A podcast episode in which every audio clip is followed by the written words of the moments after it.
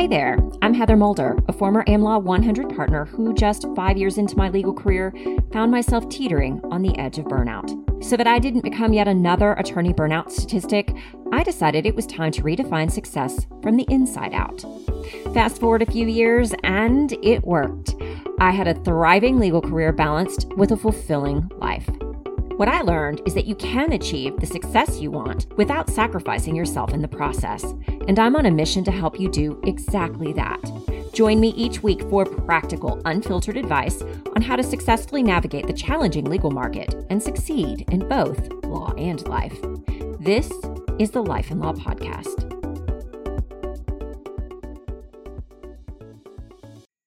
Well, hello, hello, everybody. Welcome to the Life in Law Podcast. This is your host, Heather Mulder, and today we have another guest.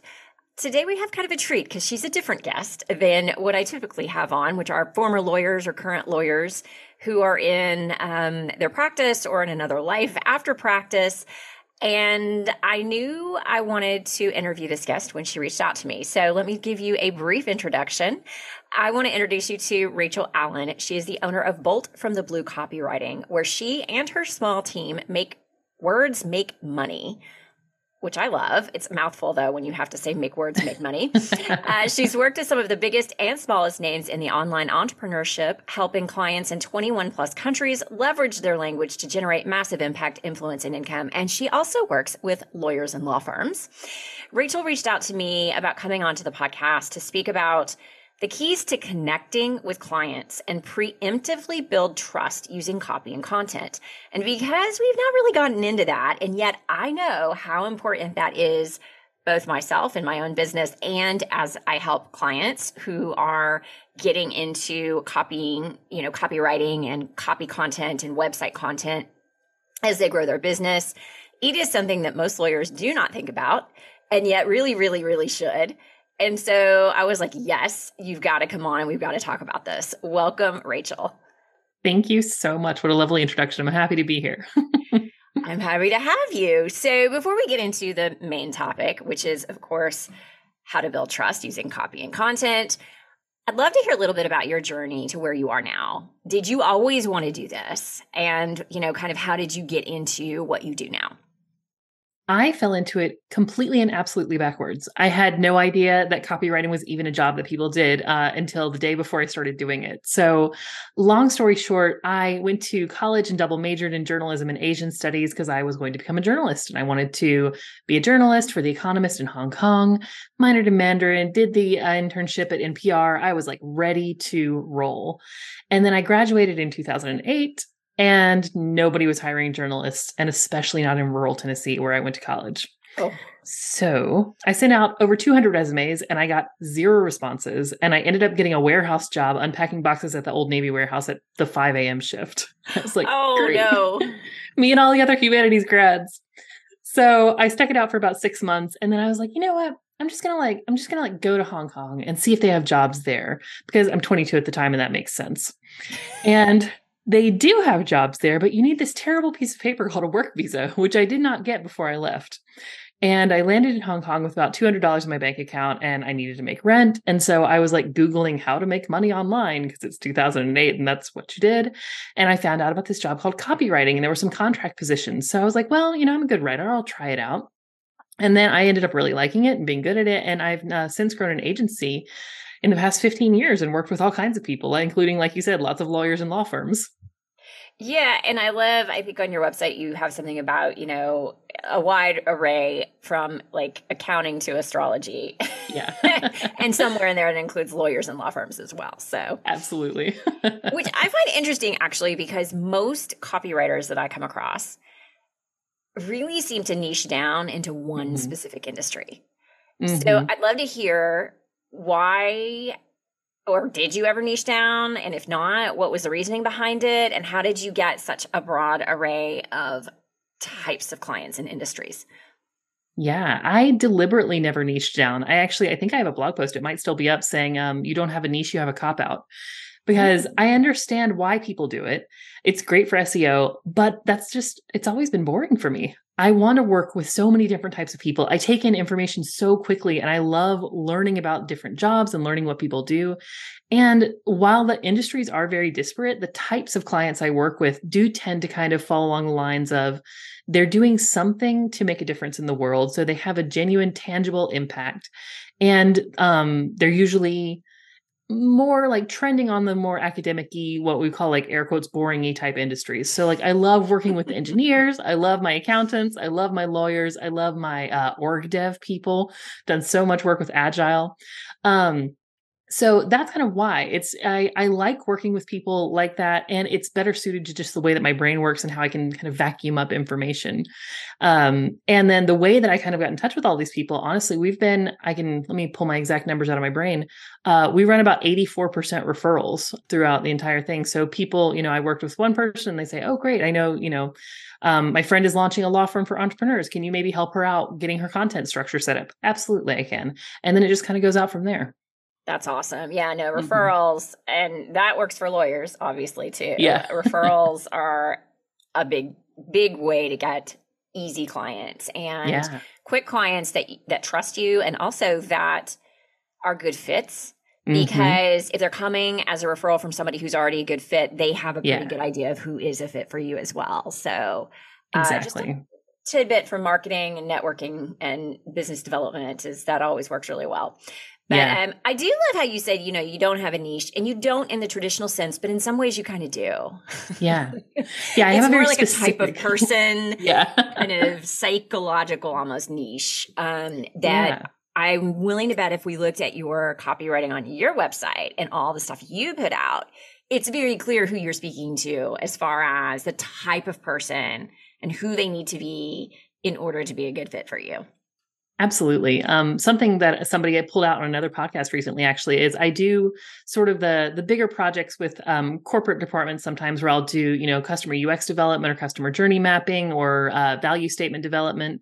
And I specifically had, like I say all those things, but I specifically have a line that says something like fancy pants projects start at five thousand dollars. And they love that. And, you know, I'm seeing you're laughing too, but I know for sure if some people looked at that, they'd be like, fancy pants projects, that's so unprofessional. I don't want to work with her. And I'm like, fantastic. I don't want to work with you either. Like, I want the people who will look at that and be like, oh, that's funny. We should do it. And yet you love working with the people who are supposedly from the boring industries, like us exactly. lawyers, accountants, et cetera. But I, I would argue most of us aren't that boring. And That's people, the whole thing. Yeah. Yeah. People get like scared of it or yeah, I know, especially in the entrepreneur world, they're like, oh, but like lawyers are mean. And I'm like, have you ever actually spoken to one? Like, really? Come on. No, most lawyers are not mean at yeah. all. Yeah. They are uh, not we mean have a bad and they're rap. Not scary. Yeah. Okay. So getting into the topic, you reached out and said, I'd love to speak about how to preemptively build trust using copy and content. So tell me what you mean by, what does it mean to preemptively build trust and why is that important? So I'm going to answer your question a little bit backwards. It's important because trust is what makes people hire you. I mean, we all know the sales cycle, the know, like, trust, buy. People often approach this, um, the trust thing, as what happens when you get face-to-face with somebody. Like, oh, they need to know about you, and then we'll have a meeting, and then they'll start to trust me. Which, sure, maybe, but why not back that process up and have them actually come into the interaction already predisposed to trust you because you've demonstrated your trustworthiness through high-quality copy and content that actually gives them something of value and lets them know a little bit about you and who you are before they even get into the conversation. So that's why um, copy and content is so important. The whole point of it is not just to have words up. It's not just a really glorified billboard. It's to start that relationship before you even actually get into a room with somebody so that there's no surprises. You don't end up having somebody come in who's like a really, really bad fit for you or your firm. And you don't have to work as hard once they're in the room because they already kind of know whether they feel comfortable working with you or not. Yeah. And I would say it's more than what a lot of people think of is, well, I just need to let them know what it is I do. No, yeah. It's more than that. It's about really creating your brand. And your brand, by the way, and I think I've said this before, but to make this very clear, your brand as a service provider is not about your colors. It's not about your logo. It's not about any of that stuff. It is about how do you show up day in and day out? Mm-hmm. And what do people say about who you are, how you show up, how you serve them? That's oh. your brand at the end of the day. Yes. And the way you write, the copy and the content that you put out, whether it's on your website, whether it's a post on LinkedIn, whether it's a full-length article you've written somewhere or a blog post that's on your website, needs to be crystal clear to show up as you got to show up as you. Mm-hmm. And you got to be speaking in a way that you speak really in person to people. Yeah. Yeah. And talking in a way, asking the same questions, like it's you, so that they, there's like this congruence. When they yes. first speak to you, they feel like they've already met you. And absolutely. There are no surprises. That's what I think of it as. Yeah, absolutely. Something I say, um, I, I speak to, you know, associations and stuff. And something I say to people in my speeches all the time is if people get to a sales conversation with you and it feels like you've had a personality transplant, then something has gone badly wrong beforehand. Yes. So it's exactly right. Yes. And, you know, it's interesting to me because the, and we talked about this a little bit before I hit record, ninety-nine, maybe more percent of law firm and lawyer websites out there, there's a complete disconnect. Yeah. Between the copy on the website versus the people in the firm and how they show up and who they are. Like they're all, they all sound the same. They all have similar mm-hmm. words. They all look the same. Yeah. And they don't give you any real, I mean, yeah, they tell you the kind of law they practice and maybe a couple of tidbits about what they do for people and the type mm-hmm. of clients they work with, but there's no branding there. There's no like, you can't tell anything about the people, the human being part. And that's actually pretty important. Yes. Yeah, absolutely. Because that's what, that's what makes people want to actually work with you. There's so many people who do whatever type of law you specialize in. But as you know, like a relationship with a lawyer is deeply personal. It's often emotional. They are your person to go to who makes, make things okay. And so you need to have that trust relationship with them, and you need to know who they are as a person before you can decide whether you want to work with them or not. And what would you say to a lot of the pushback I get when I work with clients and say, okay, your copy isn't that good. And F Y I, I'm not a copywriter, but I can help a little bit with these things, yeah. right? And say, no, um, you don't speak like this. Tell me what you do and how you help people. And they'll say it one way. I'm like, why isn't that on your website? Well, yeah. I need it to be professional. Mm. You hear that a lot, I bet, right? Mm-hmm. Absolutely. What would you say to that? I think it's absolutely possible to be professional and still sound like yourself. Professional doesn't mean that it has to sound like any specific type of thing. You are a professional. You're a lawyer. You went through a great deal of school and you passed multiple exams. Like you're here doing a professional job. The way you speak is inherently professional. And so obviously you don't want to show up and maybe try to cultivate like internet speak or speak in memes, unless that's how you operate in your firm. I don't know. Mm-hmm. That'd be awesome. But you know, ooh, that'd be great. But the way you don't need to make it sound like anything specific to prove that you're a professional. You already have that. Yeah, no. And I totally agree. And I would say like to anybody out there who listens to this, but has not seen my social posts, go follow me on LinkedIn and look at my website. And most people come to me. In fact, almost everybody says, I can hear your voice speaking yeah. in when mm-hmm. I read your posts, when I read things on your website. That is how, you know, and I talk like a human. It, we're really just talking about show up as you, talk like a human being. Being mm-hmm. that way is not unprofessional. And you don't have to be this stodgy, you know, like buttoned up version of yourself to be professional. Yeah. Absolutely. One thing I often tell people when I'm teaching this is the the the parameters for this are you want to think about who you are to that person, that prospective client, in the context of your working relationship. And if anything that you're wanting to say or share or your tone fits within that, it's good to go. If it's something that's wildly outside of that, like I don't really need to know if you super love coffee unless maybe I, you're representing coffee companies or something. But like, it does matter to me. Let's say if you're a family lawyer and you have a family yourself, or, you know, you have something like that, that's how you can kind of sort this information out. And that give you some nice uh, filters perhaps, or bowling bumpers. So you don't have to worry about being unprofessional. As long as it fits within the parameter of the answer to that question of who you are to them, you are good to go. Yeah, I would say, you know, what's relevant, number one. Yeah. And even if it's not relevant to how you show, like what you do for them, is it something that's so a part of who you are, but it often mm-hmm. comes up anyway, like when you're one-to-one networking, when you're speaking yeah. to people? I think that's fine too, because, yeah. you know, people, as you, you said something really important earlier, and that is this. people form deeply personal relationships with most of their attorneys. And I mm-hmm. would say the ones who don't form good relationships like that with their clients don't tend to have very good books of business.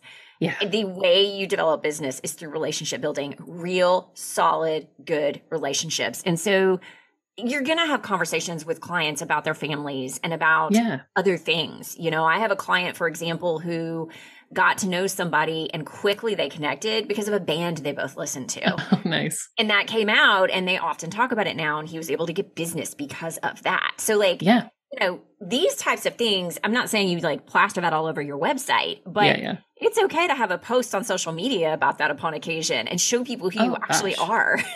Absolutely. Yeah, no, that's the, I highly recommend sharing stuff like that.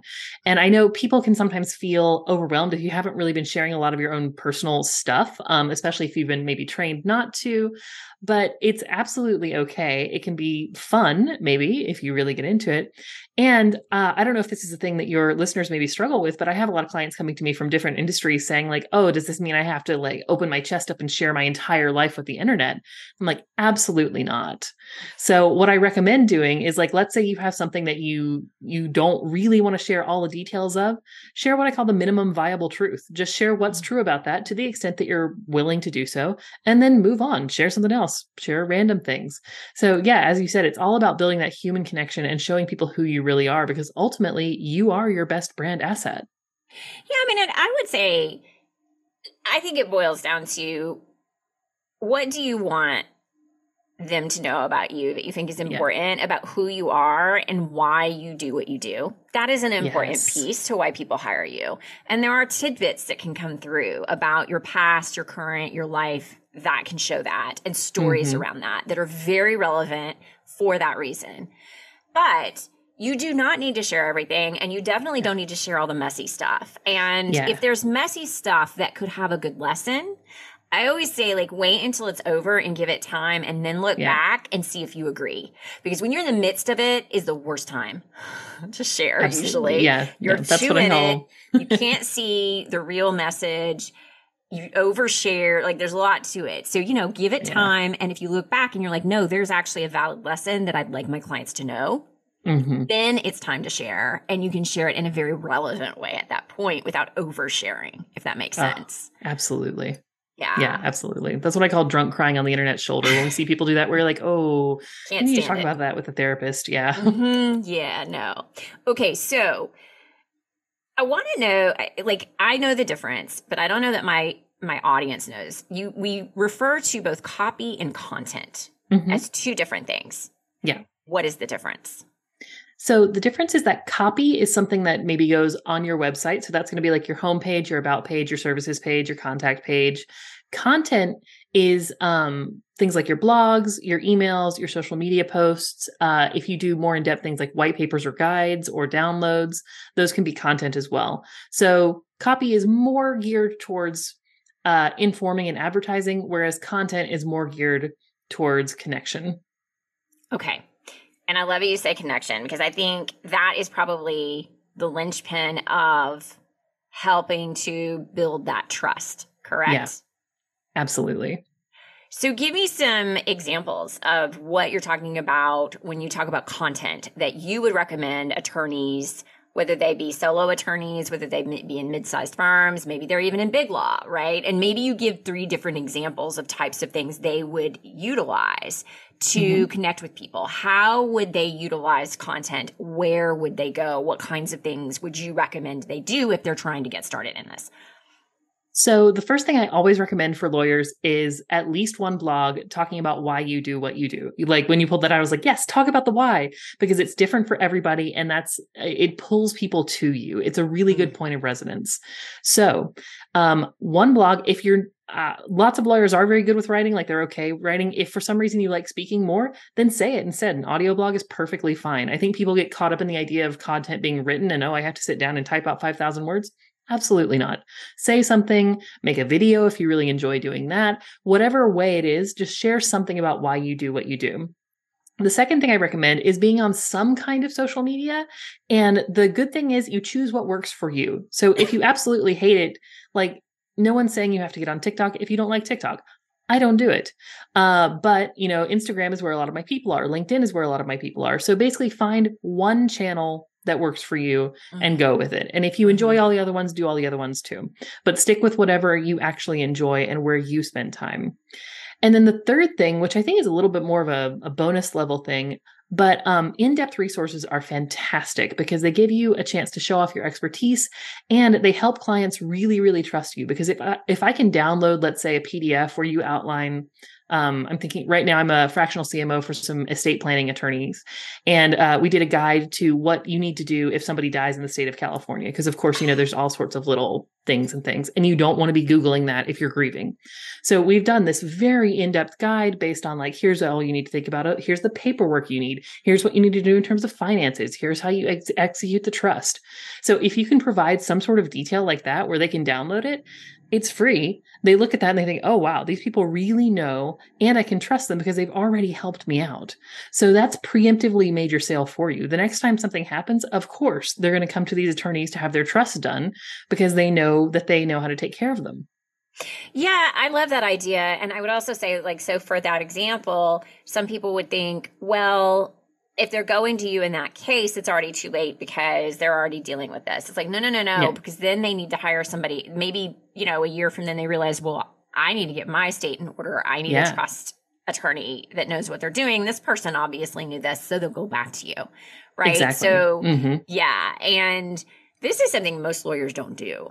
Like they don't yeah. put something free out there that's downloadable that then gets them on an email list. Usually that's yeah. the point of it, yeah. right? Mm-hmm. So most of you lawyers, if you're like scratching your head, like, well, how do I keep in touch? Or, you know, you can do this one of two ways. You can yeah. make it immediately downloadable without you getting any information from them, which is okay. Maybe they'll remember you. They can do that. I mean, and not everybody out there wants to do the email list thing. Yeah. And I get it. But the better way of doing things is to require them to opt into your email list to get this. Mm-hmm. And there are different rules you have to follow, and it depends on the state, and it depends on where people are and all of that. So you have to make sure you're abiding by all of those rules. And if you don't know them, you need to reach out to somebody to help you with that. Yeah. But the whole point then is to have an email list where you then send them maybe a monthly newsletter, you know, updates on in this area or, and, and by the way, a monthly newsletter for any of you who are like on my newsletter list, I give you a weekly. You don't have to do it that often as a lawyer. Number one, you don't have to be as in depth as I often am um, with like a weekly podcast and a weekly email and all these social posts. It's really like you could even send out just once a month. Hey, this is something I see all the time. Here's a question you need to be asking yourself about it mm-hmm. to help you get to the next step. Like it could be the simplest thing, a couple of sentences long, but yet values based. Like you yeah. have values that you provide to them in there related to the thing that you do. And you don't have to overtly ever sell in those necessarily. You just mm-hmm. remind them who you are, what you do, so that when they do need your services or are thinking about it or know somebody who needs them, they go, oh, I know of somebody, and they send yeah. them your way or they reach out to you. Absolutely. The whole thing you want to kind of engender here is you want to kind of become their their lawyer friend. Because of course, like I would love to work with my lawyer friend to help me out with stuff. And I love how you talk about how it can just be simple, because I see so many people fall into the newsletter trap where they're like, here's the updates from our firm. No one cares. Like they don't work mm-hmm. in your firm. It doesn't mean anything to them. But if you answer a really common question, like let's say you have clients coming to you and they always ask you the same question right out the gate, answer it in an email, make that into a blog. And then when somebody asks you, you can send them a link. So you've already shown them that you get them, you understand where they're coming from, and you've provided them with an answer.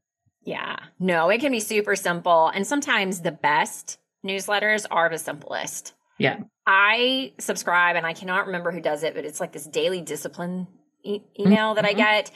And it's usually one or two small paragraphs long. Sometimes it's even shorter. Yeah. Super simple, but it's always based on one tip or one question or one thing to think about, right? To be more disciplined in your day.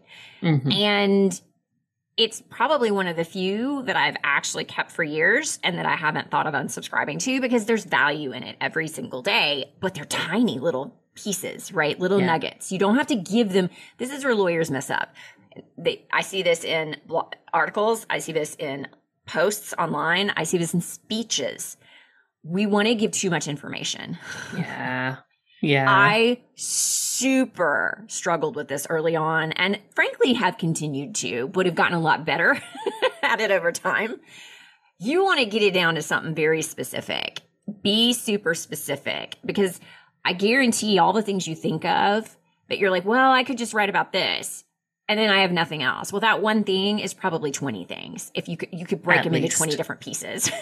Yeah, at least. Like I, that is exactly what I recommend um, with people, especially with people who, like lawyers, you're trained to think of every detail and every contingency. So of course you're going to write these very, very long, very, very detailed things. I mean, like break it down. Like you said, one or two paragraphs, and that is your content done for what, months at a time. Mm-hmm. Oh yeah. Yeah. And, and I'll have, um, some of my clients who are just getting started on LinkedIn, like a lot of my, so most lawyers, okay, I would say practically every lawyer out there who sells to businesses, right? Who has business clients needs to be on LinkedIn. And that would be yeah. your social media place. If yeah. you are an attorney that is not business to business, but is business to an individual, then depending on who the individual, who your clients are, some of them may be on LinkedIn, but they may also be on like Facebook or Instagram. So Instagram mm-hmm. might be your place. It very much depends. So I see a lot of um, clients who are like family law attorneys mm-hmm. or P I lawyers. I see more of them on Instagram, whereas of course everybody else is on LinkedIn. So this yeah. will depend, right? But I've had a lot of lawyers lately who are trying to get started on LinkedIn. And they will send me their posts. I'm like, all right, send me, come up with at least three posts and send them to me. Mm-hmm. And I'll, what I call, zhuzh them up. Yeah. Send them back to to you. And you might need to still like revise them a little bit because they're going to be in my voice. Right. But I'm going to give you an idea of how to do this. And it's always, always cutting way, way, way down. Yeah. Like, no, no, no, no, no. Yeah. You don't need to say all this. Yeah. We're not we're writing a brief. You're saying it three different ways. You don't need yeah. to like, what's the essence of this? Like, what is the main point? That's what mm-hmm. you're getting at. And then I'll, a lot of times I'll just cut stuff out and say, okay, this could be a whole other post. This, yeah. You know, so you want to get really, that's, that's the one thing I see lawyers really struggle with. Is that one of your biggest struggles that you see attorneys with when they're trying to first get started with content? Absolutely. Yeah. Because you're trained to write in a different way, and internet writing is, is a different thing. So of course it's a little bit of a handover process, but exactly like what you said, just get it down to the main point of what it is. Understand that nobody's going to be, you know, like nobody's going to go into the comments and be like, well, actually, have you thought about contingency, sub A clause, whatever? Like I, that's just not going to happen. So you post your thing. Nobody knows anything about it anyway, except for you. And it's not like you're going to have fellow lawyers like jumping on and commenting about it. So post it. Um, realize that high level is okay. You don't need to get all the way down into the weeds. And if you really, really, really just feel like doing that, link it out to a blog post, which moves mm-hmm. them over to your website, which then encourages them to work with you. Yes, absolutely. So what about, and I think you mentioned this earlier, but I think it bears emphasizing. Copy and content. Well, copy is on your website, but content yeah. doesn't just have to be written content. And I think this is Absolutely. something a lot of people. So how might what attorneys would learn through you or me in the content area and what they're learning here in this podcast about, you know, the types of things you write about, how to approach them, how can they translate that into speaking engagements and how they speak? And then also even networking when they're networking mm-hmm. with people. So I think these two things are very fluid. You can go back and forth. The things you talk about a lot in your networking are probably going to be really good posts for your social media because you're already saying them. You're very comfortable saying these things. The same thing with speaking, right? If you have written speeches, you can break that down virtually paragraph by paragraph and have that be separate posts. Mm-hmm. Or you can post the speech slightly modified for, you know, speech versus written cadence as a blog post. Um, but you can also take content that you've written and then maybe translate that into, um, like you said, social media stuff, uh, podcasts, uh, other places that you might do live speaking, live video. Anything that you do in one medium, you can do basically word for word in another one. And it really, um, I really encourage people to play to their strengths with it, right? So maybe you're great with writing and not so great with audio. Of course, focus on blogs. If you hate writing, I have a lot of clients who they just don't like it. They're not good at it. There's whatever. It's just not their deal. They've literally talked entire books at me on WhatsApp, and we just take the voice messages and then I can ghostwrite that into a book for them. So whatever your preferred means of communication is, really go with that because you'll be more comfortable with it. And that will come across in the writing as well, or the communication. Yeah. And I love that you said, like, if you don't love writing, but you want to, like, you realize that there's benefit in doing more writing, maybe getting some articles out there, getting some social posts, and maybe writing a book, right? Yeah. There are people that can help you with that, like Rachel.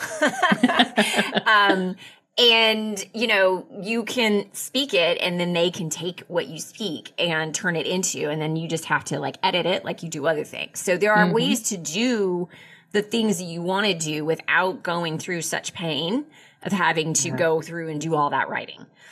Oh gosh. Yeah. I see that so much with, uh, what are the two? Oh, Fasco and Forbes articles, people publishing things on Forbes or whatever. And they're like, oh, I've sat down and I've labored over this thing. And I'm like, well, could you describe it to me in like fifteen minutes on a voicemail? Oh yeah, of course. No problem. And I'm like, well, then it's done. Like, that's not, you don't have to sit there and just like angst over it. Mm-hmm.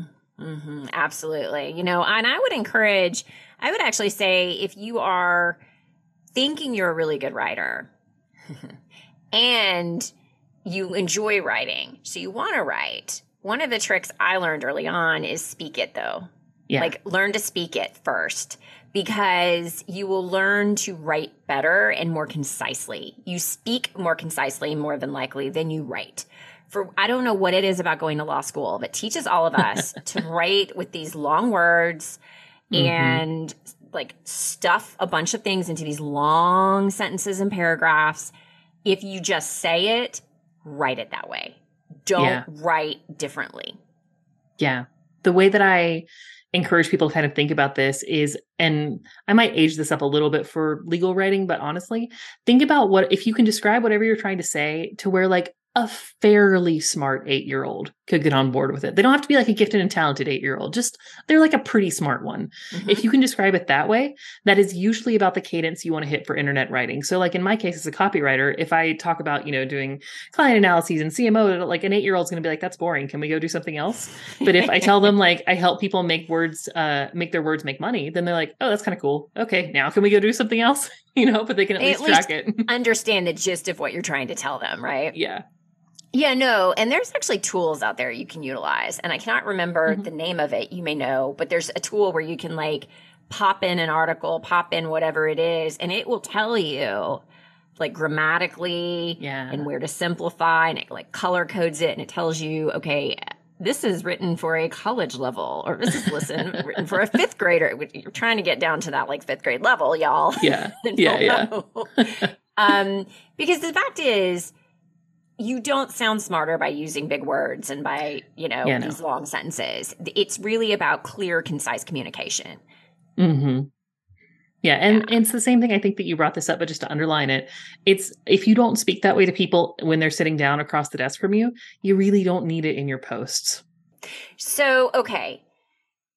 So we've gone through, I think, most of what I wanted to talk about. Is there anything you wanted to add around, you know, what attorneys can do to really build trust online and in their content before we move on to the, I want to get into the ethics in a second. Yeah. You know, I think we've touched on it, but just to really put a point on it, I think attorneys are trained and also maybe just a little bit naturally shy about sharing their personal stuff, um, sharing stories about themselves, really talking how they talk. The more you can share stories about yourself and show up as fully who you are, the better it will be. And I think, again, there's this fear of like, well, I don't want to look unprofessional, but I mean, how much more do you trust somebody when you know about their experience and you know that they've gone through something, or you know that they've worked with a client like you? You know, there's lots of ways that you can bring in stories, but the more human you can bring to this whole experience, the better results you'll get with it. I would even say that sometimes it makes sense to share when you screwed up. Oh, absolutely. Not, yeah. I mean, I, you know, there is a story that I've shared with some of my clients um, as they come to me just, you know, oh, I totally lost a client and I did this and this happened and it's totally, you know, and I'm like, oh, well, I've been there. And here's yeah. what I want to tell you about that. Like, we've all been there, y'all. We've all mm-hmm. done, we've all made mistakes. We've all, you know, we've all screwed up from time to time, and we've had to live with the consequences of it. And yeah. sometimes it's okay to share that too. So, you know, maybe the time a case went bad because you were green in an area and you didn't know, and you didn't, you know, but it was ten years ago, but you learned yeah. something important, and here's what you learned, and here's what you've done ever since, and here, here's how you've used it. So it's not just about the mistake, right? Oh, it's yeah. about what you learned, how you grew, and how you're a better lawyer now because of it. Mm-hmm. So those, I find a lot of lawyers are scared to share because they don't yeah. want to ever admit they've made a mistake. They, but it's not realistic. Yeah. Like, you're a human being. Nobody expects that you've been perfect and always known it. Oh, gosh, and yeah. I think it's, it's sometimes it, I, I would posit that if there's a client who hears a story like that, where clearly it was, it, it was a mistake, but it's something to be expected along the way of training and learning, and you learn something from it, and you can show the lesson and how you've used it to help your clients ever since. If somebody isn't going to hire you because of that, you don't want them for a client anyway. No, that's going to be somebody who is really, really high maintenance. Very high maintenance, very difficult, and it's not mm-hmm. the person you want, but it will attract some of the right kind of clients. Yeah. Absolutely. You would be surprised. Yeah. It takes a lot of that fear factor away too, that people, if they've never worked with attorneys or they don't know any, you know, socially, I think there's a lot of fear of like, oh, but if I call them, like, like they're a lawyer, you know, the ones on T V look really weird. So I think that it just goes a long way in kind of opening those lines of communication. Right.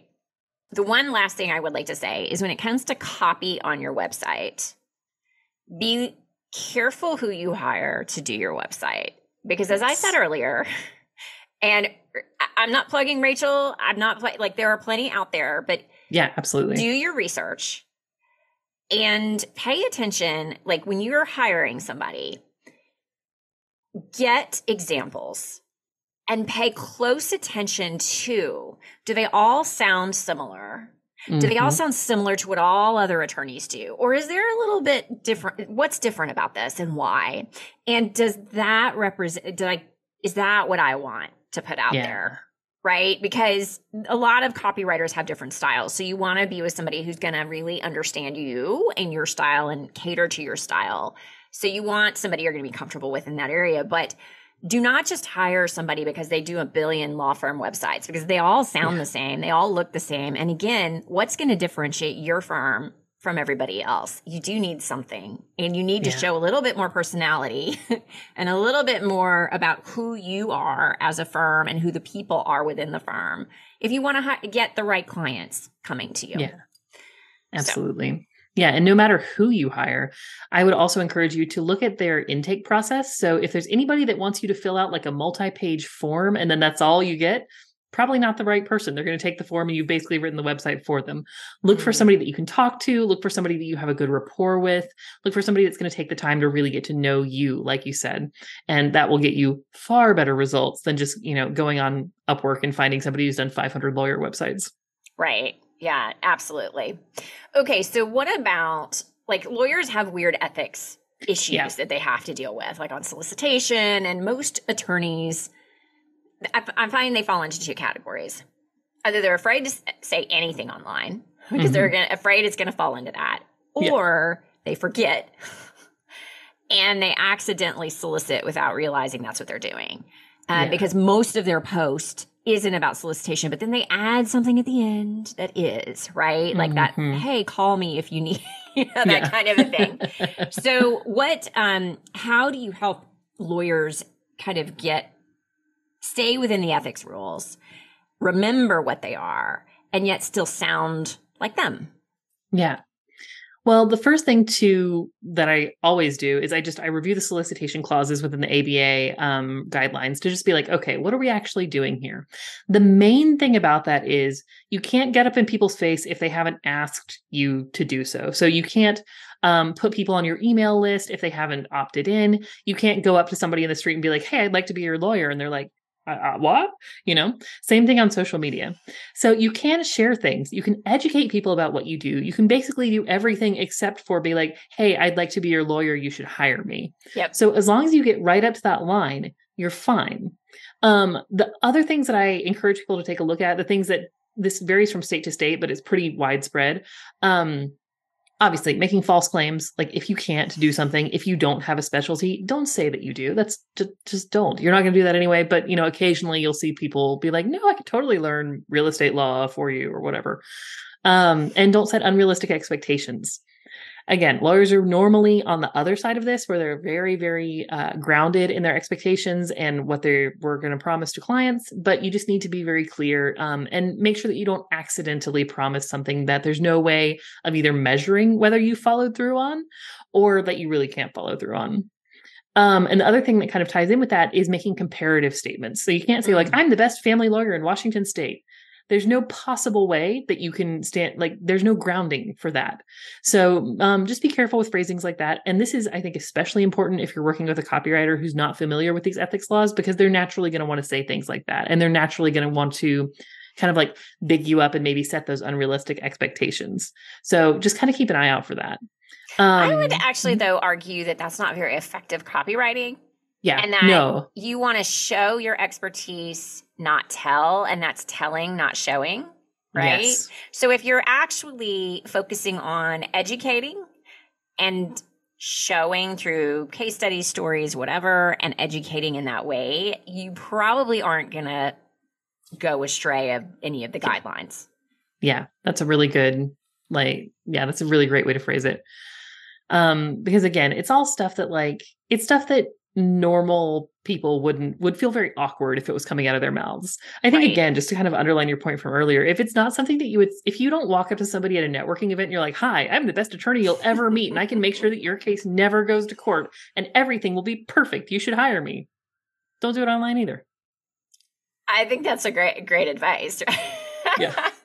But it's funny because so many lawyers think that's what marketing and selling is supposed to be. Oh, I know. It's horrible. Marketers have ruined everything. I know that I'm in this industry, but there's so many courses that are like, no, this is how you sell. And I'm like, sales language, all it is is an invitation to connect. There is no way of, there's no, there's no special sales language. You don't have to phrase it. Your website doesn't have to do the standard, like you're a one, two, three, who's experiencing A B C.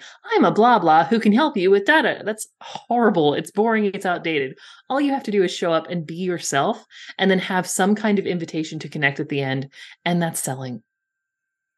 Perfect. How can people find you online if they wanted to reach out to you? Uh, I am all over the internet, so they can go to bolt from the blue copywriting dot com. I'm also on Facebook at facebook dot com slash bolt from the blue copywriting. Same thing on Instagram, same handle, bolt from the blue copywriting. Or you can just email me at hello at bolt from the blue copywriting, and I'll actually answer you. Somebody like a live human on the team. That's awesome. And I will put links to all of those places in the show notes. Thank you so much for joining us today. Thank you. Thank you for listening to the Life and Law podcast. If you enjoyed this week's episode and aren't yet a follower or subscriber, be sure to hit the follow and or subscribe button so that you don't miss an episode. For show notes and free resources to help you succeed in both Life and Law, including the Life and Law Roadmap, visit life and law podcast dot com.